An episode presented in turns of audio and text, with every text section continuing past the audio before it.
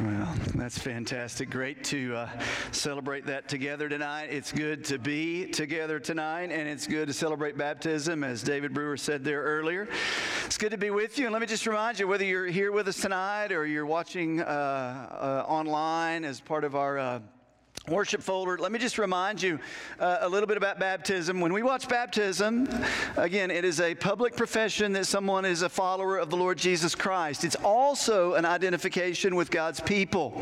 So anytime we witness the baptism of someone, that's, uh, yes, their identification with the Lord, but it's also responsibility on us, the family, the body of believers. So you guys know we kind of have a pattern that when someone's baptized here, we want to put it back on us to say now we have a responsibility responsibility to help that person grow, and we have a responsibility to come alongside and challenge and walk with this person in their ongoing discipleship. So, church, why don't you just pray with me uh, right now as we begin? Uh, we're going to open God's Word in just a minute, and we want to pray for Grayson and his continued discipleship and growth in Christ likeness, and let's just continue in a word of prayer. Would you just pray with me? Father, we, we just want to say thank you, Lord, for what we've already sang together tonight, Lord, that no power of hell, no scheme of man, Lord, nothing that comes against us is greater than the great I am. And Lord, thank you that we could sing together that you are good. And Lord, it is a joy to sing together with your people that it is well with our soul. And God, thank you for this time. Thank you for this time to open your word together. Lord, we do pray for our brother. We pray for Grayson. And God, I pray that he, Lord, with this public identification and baptism with you and public testimony that he's a follower of Christ and identification with this body, Lord, that I pray for his discipleship and his growth in Christ likeness and his growth in maturity and his growth in fellowship and community. And uh, Lord, I pray you use him, pour out his life to make you known to the ends of the earth uh, for Jesus' sake, in Jesus' name. And all God's people said together, Amen. Well, it's Saturday night. Uh, it's a beautiful day. It's Memorial Day weekend. So let's open the book of the Bible about suffering. What do you think? The book of Job. Go ahead open your Bible, if you will, to the Old Testament book of Job. And we're going to find our place there again. Uh, thank you for joining us online as part of the worship guide. And we're going to continue to walk through Bible 2020, and we come to this book called the Book of Job. Now, personally, I remember when I was in college, and the first time I ever really was introduced to the Book of Job, and I was studying it on my own. I never really read it a lot. I'd heard about it, and I was sharing with this group of guys that said, Yeah, man, I'm kind of walking through the Book of Job. And they said, Well, you better be careful. You know what happens when you read the Book of Job, don't you? And I said, Well, no, I don't know what happens. And they said, Well, get ready your life's about to fall apart. I thought, well, I don't know if that's true or not. And I just always remember that. So I, I, come to the book of Job with a little bit of fear and trepidation.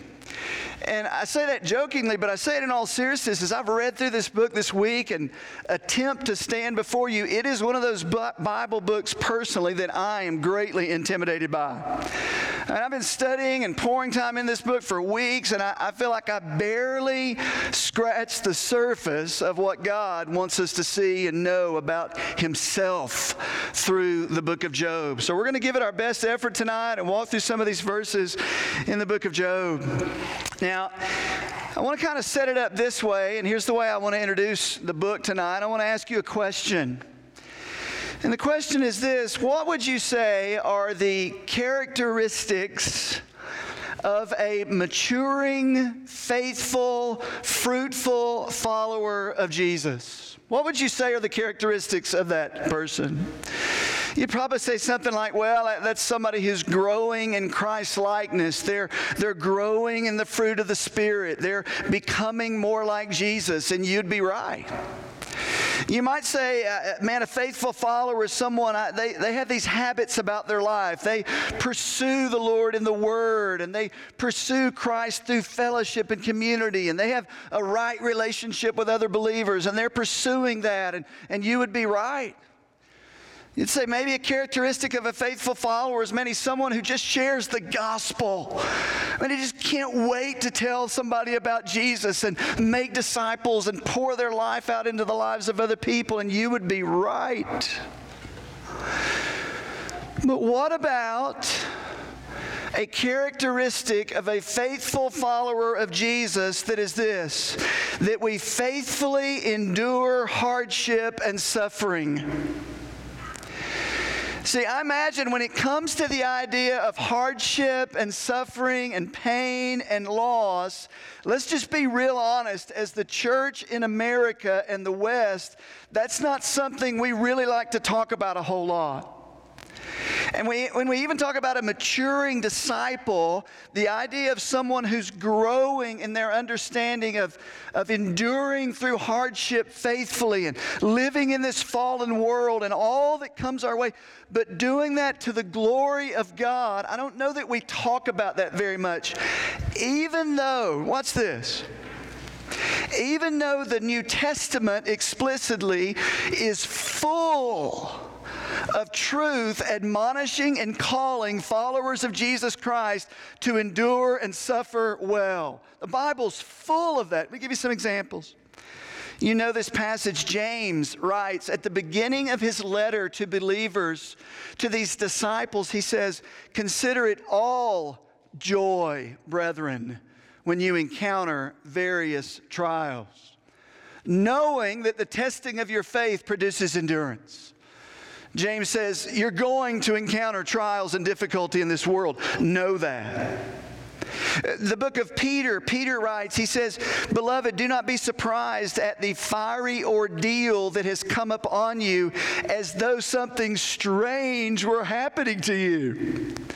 Peter says to disciples in the early church, he says, Why are you surprised that difficulty and loss and pain has entered your life? Shouldn't surprise us. Jesus said, In the world you have tribulation. But take courage, I have overcome the world, teaching his disciples there before the cross. The Apostle Paul says it this way in Acts 14 22, and I'll just tell you, this one's been very helpful to me this week. Paul says to the, to the new disciples there in these churches in Asia Minor as he was going through, he says this Acts 14 22, Paul was strengthening the souls of the disciples how was he doing that? Encouraging them to continue in the faith and saying, to these new disciples as though this was basic discipleship for Paul. Discipleship 101 for Paul to these new disciples. Here it is. Through many tribulations, we must enter the kingdom of God. It's as though Paul is saying, the, the, word tribulation here, by the way, is a broad term. All of these terms is very, they're, they're very broad to, to speak of pain, the stresses, the pressures, loss, suffering, persecution, all of that that we might encounter in this life as followers of Jesus.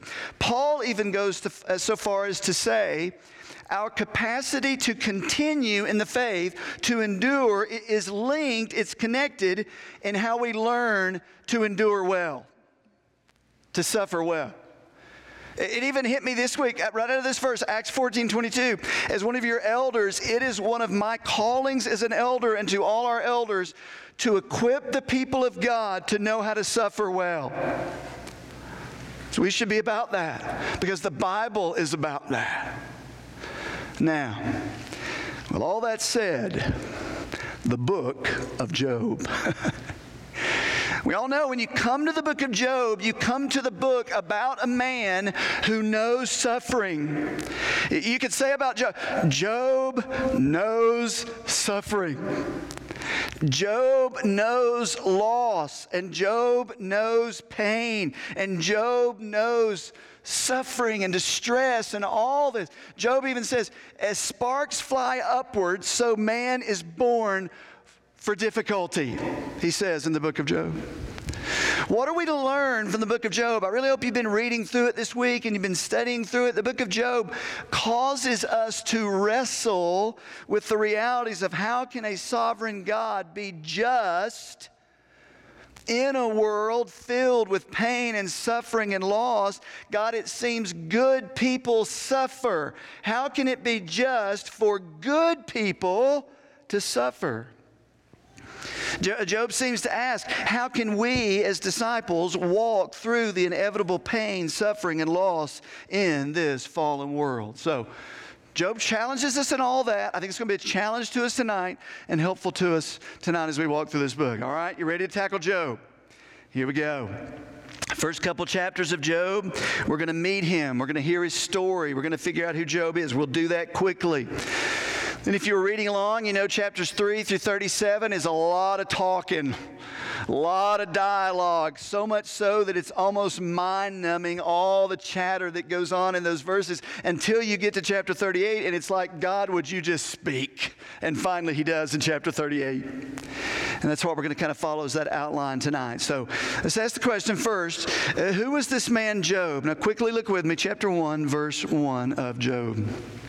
Bible says this There was a man in the land of Uz whose name was Job, and that man was blameless and upright, one who feared God and turned away from evil. Doesn't tell us a lot about the history here. It doesn't tell us a lot about the setting. It's because it doesn't matter. The truths of Job, even though we think the story of Job took place somewhere around the time of Abraham, something like that, the truths of Job are timeless. The historical place and setting is not, not even that important. These are timeless truths across all generations tells us Job very clearly the Bible want you to know this man was a good man. He was a righteous man. He's called a righteous man here.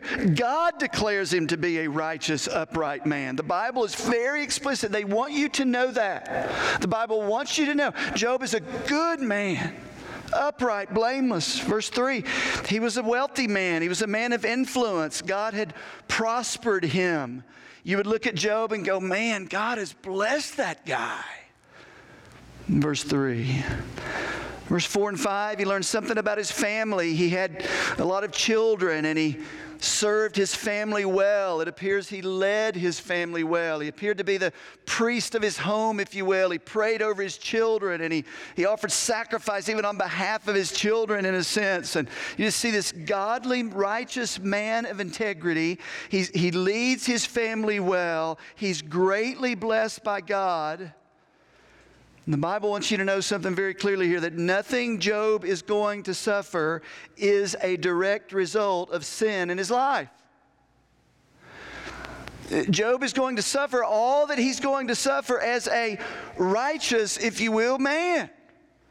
Bible doesn't chase hidden sin in his life. The Bible doesn't hold that out. It holds out this good man who goes through extensive pain and suffering. Now, quickly, what happened to him? Most of you are somewhat familiar with this book. I don't go into great detail. Chapter 1, verse 15. On a single day in the life of Job. Man, you, you think you have some bad days. Uh, just to read Job.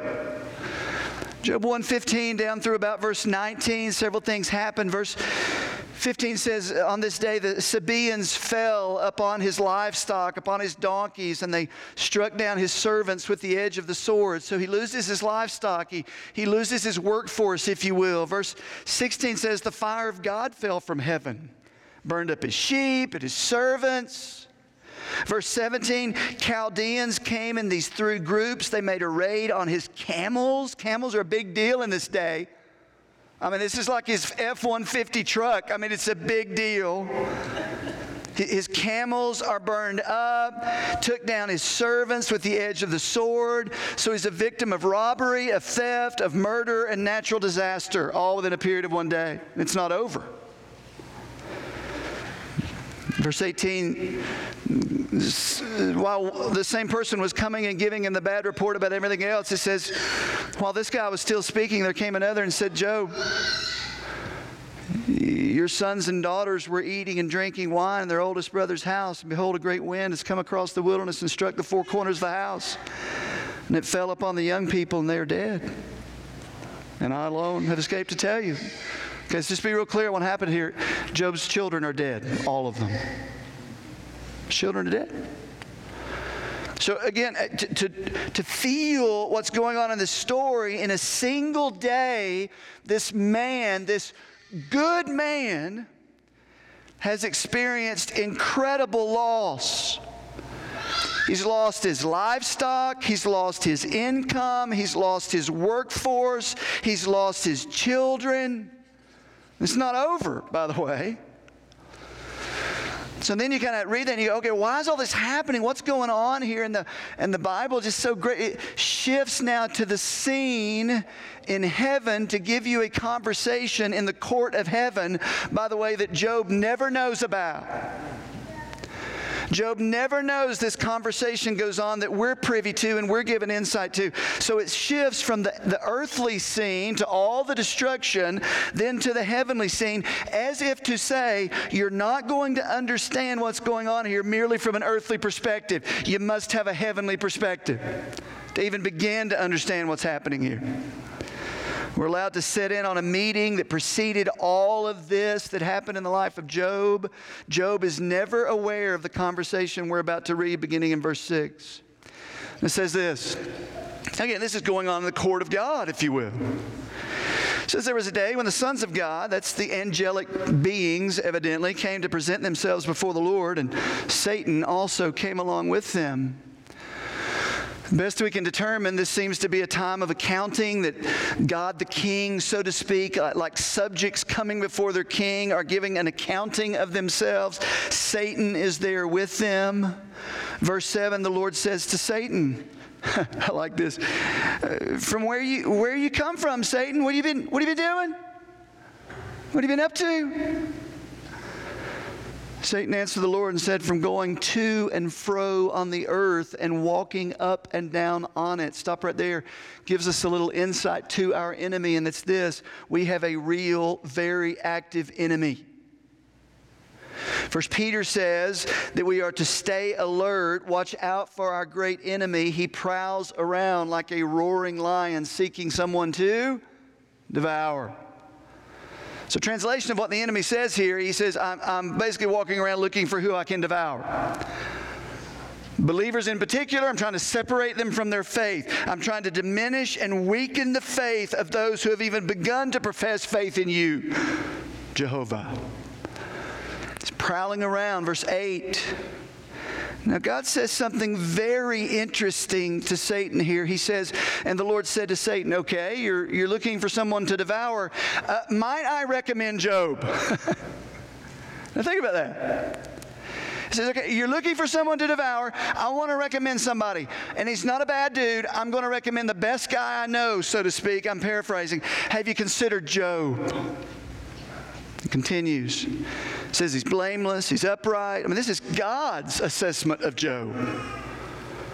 Verse 9 Then Satan answered the Lord and said to him, All right, how about this? Here's what I know about Job. Here's an accusation the enemy hurls. He says, Does Job fear you for no reason? I mean, you've put a hedge around him. I see his house. I see everything he has. You've blessed the work of his hands and his possessions. You've increased in the land. But stretch out your hand and touch all he has. And here's Satan's accusation He will curse you to your face. In other words, he's saying, well, he follows you because of all the goodies. In other words, you're not his true treasure. His faith is not that genuine.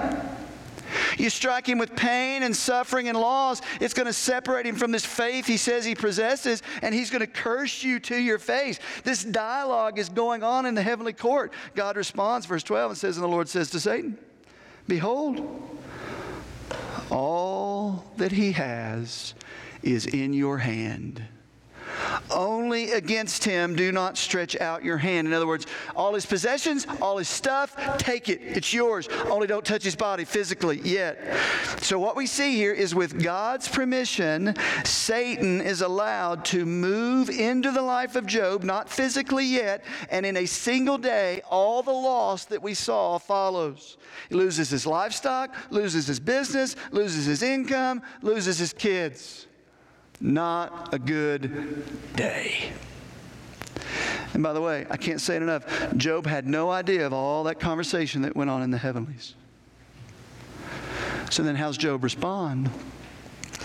I mean, anybody knows anything about Job probably knows a little bit of Job's response here. I want us to meditate on this a little bit. Look at verse 20 of chapter 1, Job's response to all this. It says, Then Job arose, and he tore his robe, and he shaved his head, and he fell on the ground. What, what does all that mean? That, that's classic distinctive marks of this day of deep and utter grief.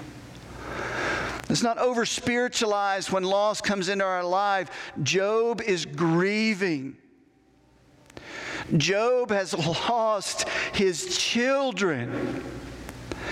He has lost his livelihood. He's grieving deeply. And he falls on the ground. He shaves his head. And the Bible says into verse 20, and he, what's this? What? What's the word? Worshipped. If you mark in your Bible, I encourage you to circle that word. Job worships. By the way, the worship that Job offers there is a direct refute to the, to the accusation of Satan. Oh, what's this? You take away his stuff, he'll curse you to your face. Job doesn't. Is Job the hero? No. God is the hero that genuine faith endures. Genuine faith endures through the crisis and through the calamity. And Job is able to declare here no, you are my great treasure, not my stuff. God, help us to grow like that. He says, he fell on the ground and he worshiped, and then he declares something in verse 21. I want us to focus on this. Job continues and he says, Naked I came from my mother's womb, naked I'm going to return. He says, The Lord gave, and the Lord has taken away. Blessed be the name of the Lord. And in all of this, verse 22, Job did not, char- did not sin or charge God with wrong. This is an amazing statement, brothers and sisters. If you're reading through your Bible and you're reading through the book of Job, I pray this is one of those passages you stop and you pray over and you meditate on. Uh, here's our big truth that's going to kind of guide us through the book of Job. Then I'm going to give you a few big ideas that are going to flow out of this. Here's the big truth it's this, straight from these verses The Lord gives and the Lord takes away.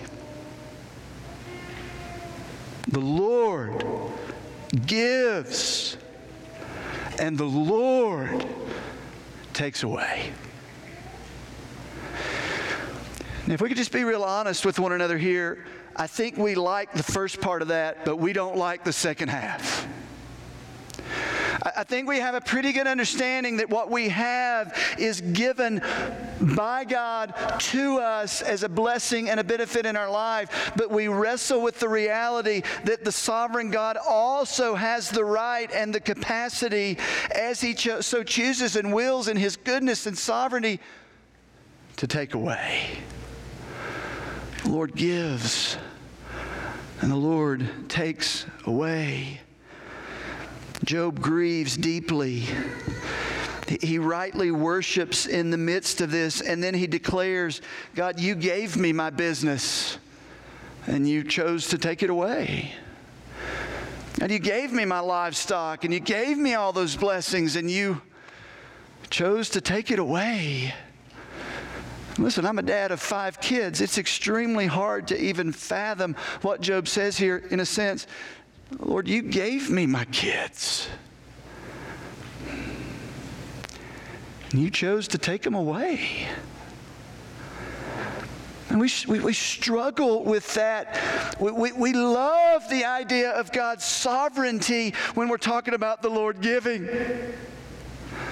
But let's be honest, we struggle with the goodness and the sovereignty of God and the idea that He has absolute right to take away.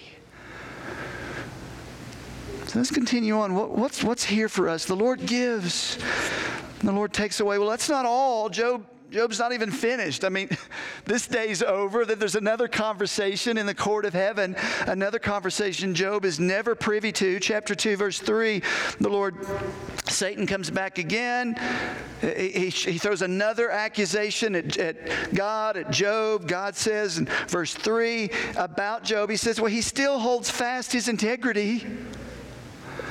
Great theological point here. You can study this on your own. God says to Satan, Although you incited me against him to destroy him without reason. Suffering demonstrates the indestructible nature of genuine God given faith. Job's faith endures. God says he holds on to his integrity. He continues because genuine God given faith endures. He says he's endured. He's, he's passed the test, if you will. You said he would curse me to his face. That's not the way genuine faith works, God says. And Satan comes back, verse 4, he says, All right, well, how about this? Skin for skin. Meaning, all that a man has, he'll give for his life. You stretch out your hand and you touch his bone and his flesh, and he'll curse you to his face. Translation, you take away his health. You let his body start to deteriorate. You let all the, all the sickness and disease begin to infest his body. He'll curse you to, his face, to your face, Lord. Verse 6, the Lord says to Satan, Behold, he is in your hand. He's in your hand. But spare his life. Listen, that's a great place to stop and meditate on. when you're reading through Scripture, God says, okay, I, I, I turn him over to you, but you can only go this far this far. Can't take his life, take his health, take his vitality, take his strength. But you can't take his life. Verse 7 So Satan went out from the presence of the Lord and he struck Job with loathsome sores. This is just awful. He struck, struck him with these loathsome sores from the sole of his foot to the crown of his head. I mean, this is worse than poison ivy, all right? This is awful. His body's covered with these sores, and as you read through the verses, you see how painful and agonizing they are. They're not just these little, they, they infect his whole body with this agonizing pain. Job loses his health. His vitality is taken from him. Verse 9 of chapter 2, we meet Job's wife, just a delightful lady.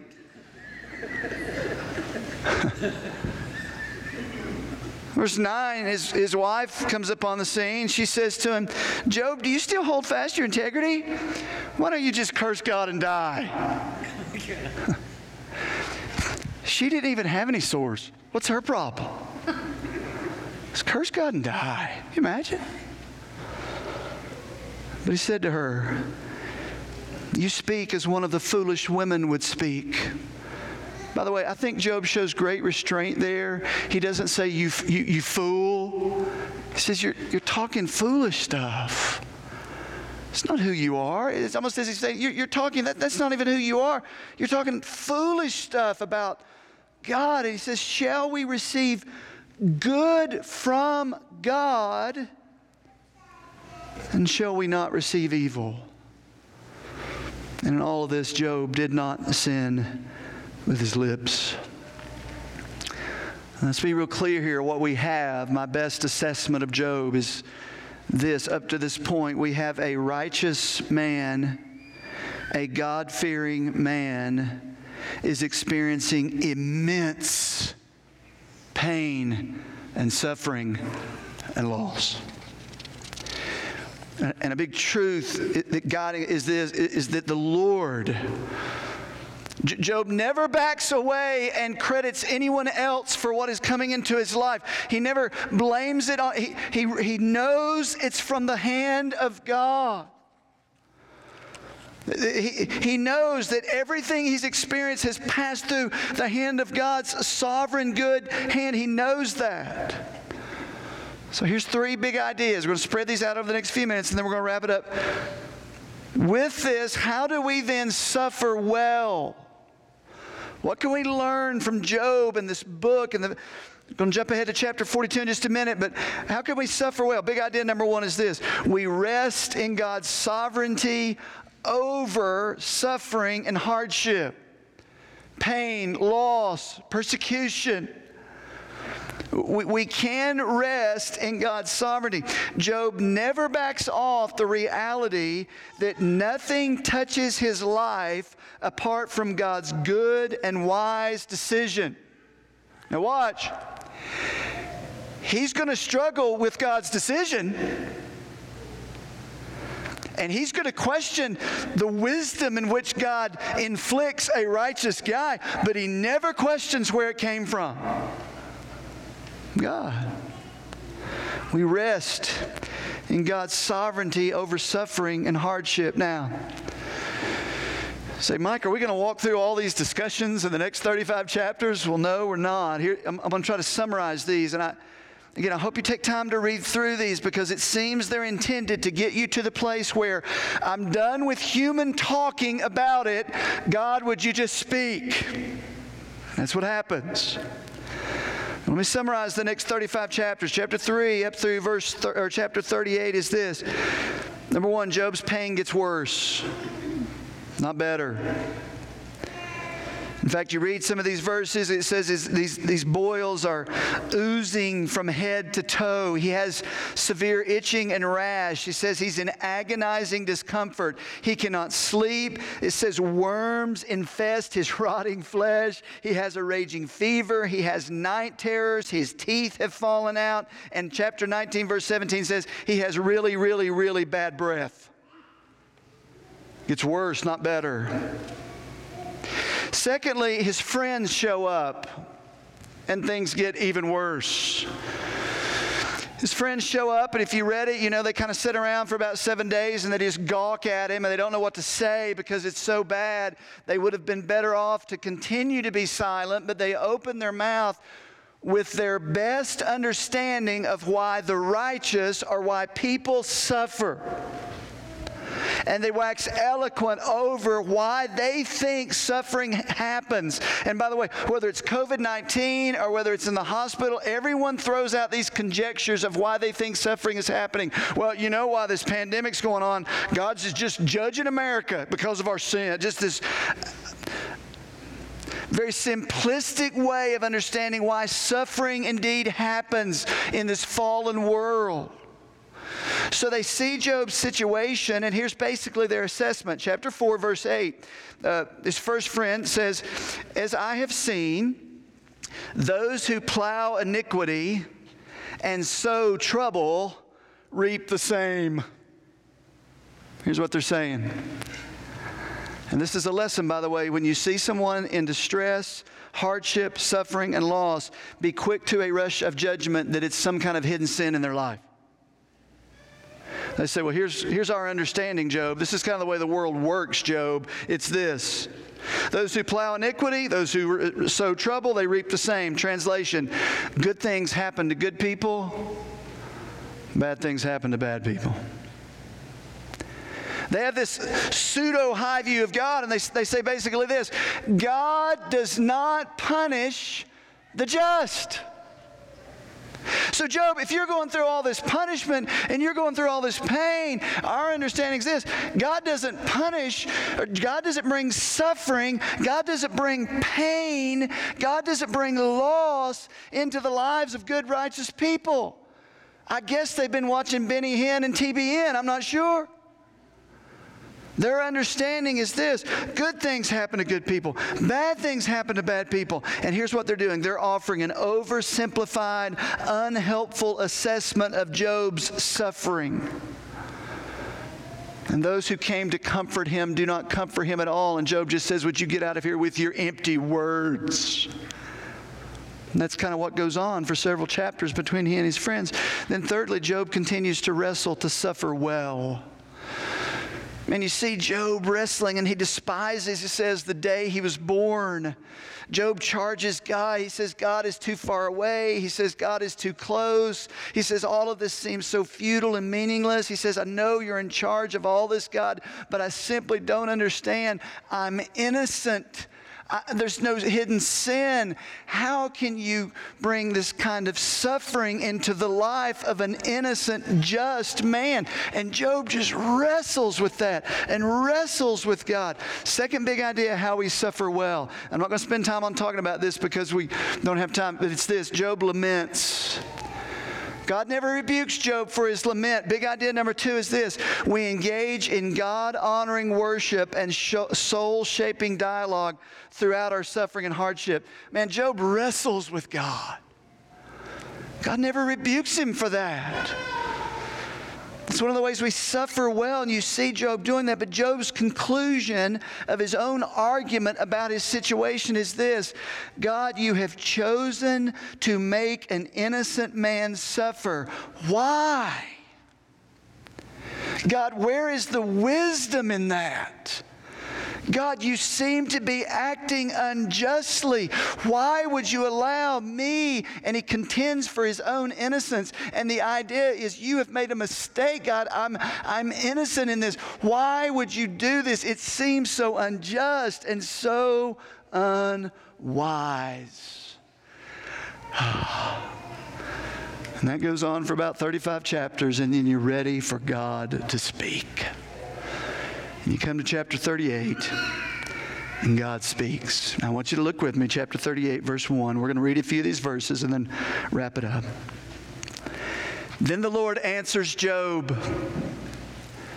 He answers Job from the whirlwind. Job wants to know why. God never tells him why. He tells him something better. He says, Who is this that questions my wisdom?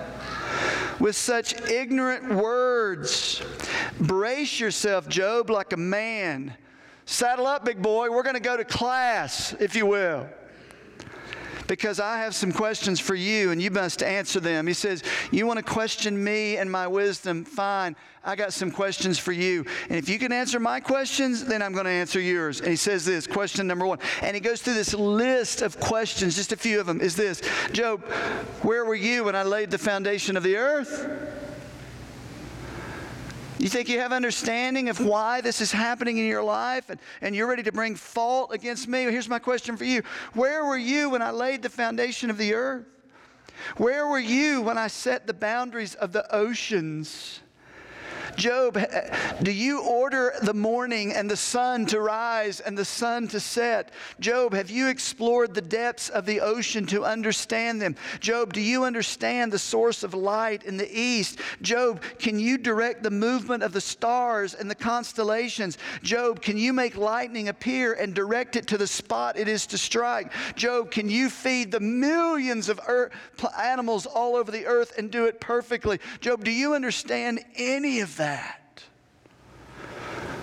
And he moves from the heavens and then he moves to what seems to be very common to Job. He says, Job, do you even understand the horse? The power and the nature of how a horse operates. Job, do you understand the hawk, how it soars? Job, do you understand the eagle, how it rises in its heights? Job, it's as if these things you see every day, Job, do you understand the wisdom of how even creation works together perfectly for my glory? Do you understand that, Job? If you know how that works, Job, you speak. And then I'll answer your question. Well, Job responds. The Lord said to Job, he, he, continues on, verse 40, chapter 1. The Lord said to Job, Will the fault finder contend with the Almighty? Let him who reproves God answer it. Then Job answered the Lord and said, All right, I'm small. I'm insignificant. Who can reply to you? And watch this. He says, I'm just going to put my hand over my mouth. Enough talking for now. Job has nothing else to say. A few more illustrations of the infinite nature of God's wisdom and his judgment in the world and how he makes decision. Job concludes chapter 42, verse 1. Then Job answered the Lord and said, I know that you can do all things and that no purpose of yours can be thwarted. Who is this that hides counsel without knowledge? In other words, the wisdom with which you rule the world is infinitely beyond my ability to grasp. Listen, God doesn't tell Job why he's suffering. He does something better. He says, Job, look at how I rule the world in perfect wisdom that you can't even begin to understand.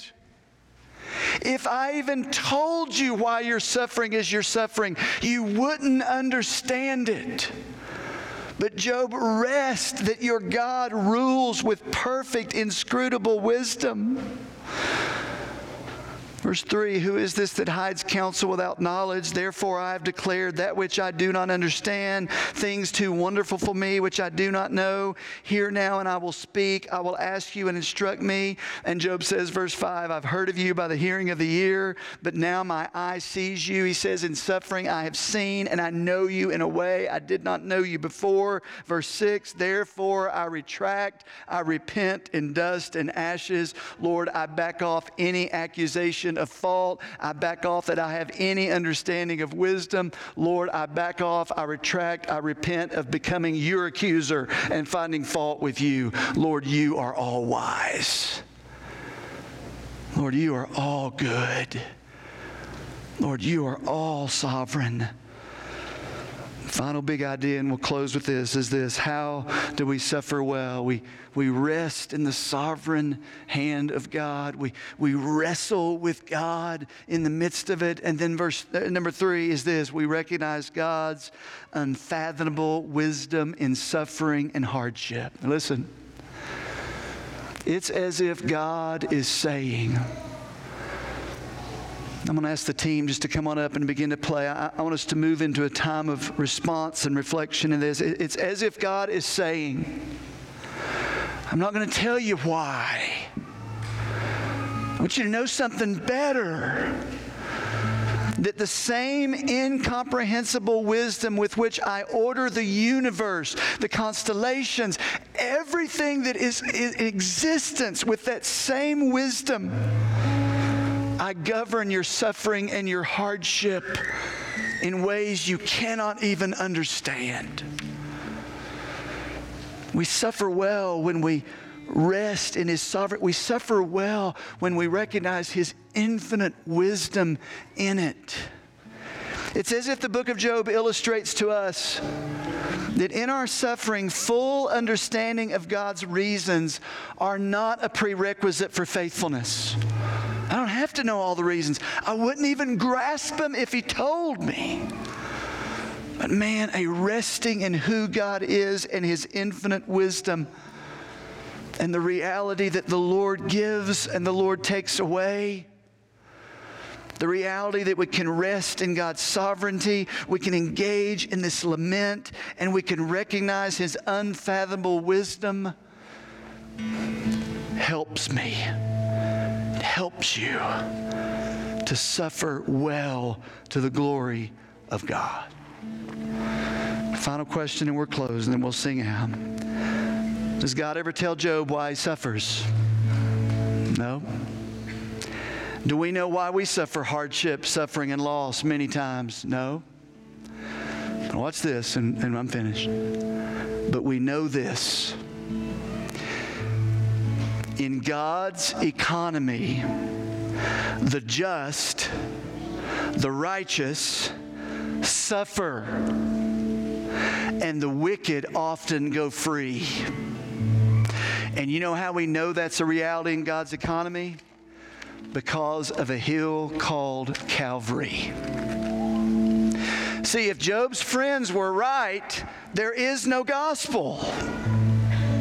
There is an ultimate Job, a just man who suffers for the unjust. First Peter says his name is Jesus and he has suffered the just one, the righteous one for the unjust, and the wicked by faith go free. That's the ultimate point of the book of Job. There will be a just one who will suffer for the unjust, and his name is Jesus. Will you pray with me? Father, thank you for this time. Thank you for this truth. Lord, let us sing to your glory and sing of your greatness. God, help us to suffer well. Lord, even when we don't know all the answers, even when we don't know all the whys, God, let us worship you for all of your wisdom, all of your greatness, all of your might. In Jesus' great name we pray. Amen.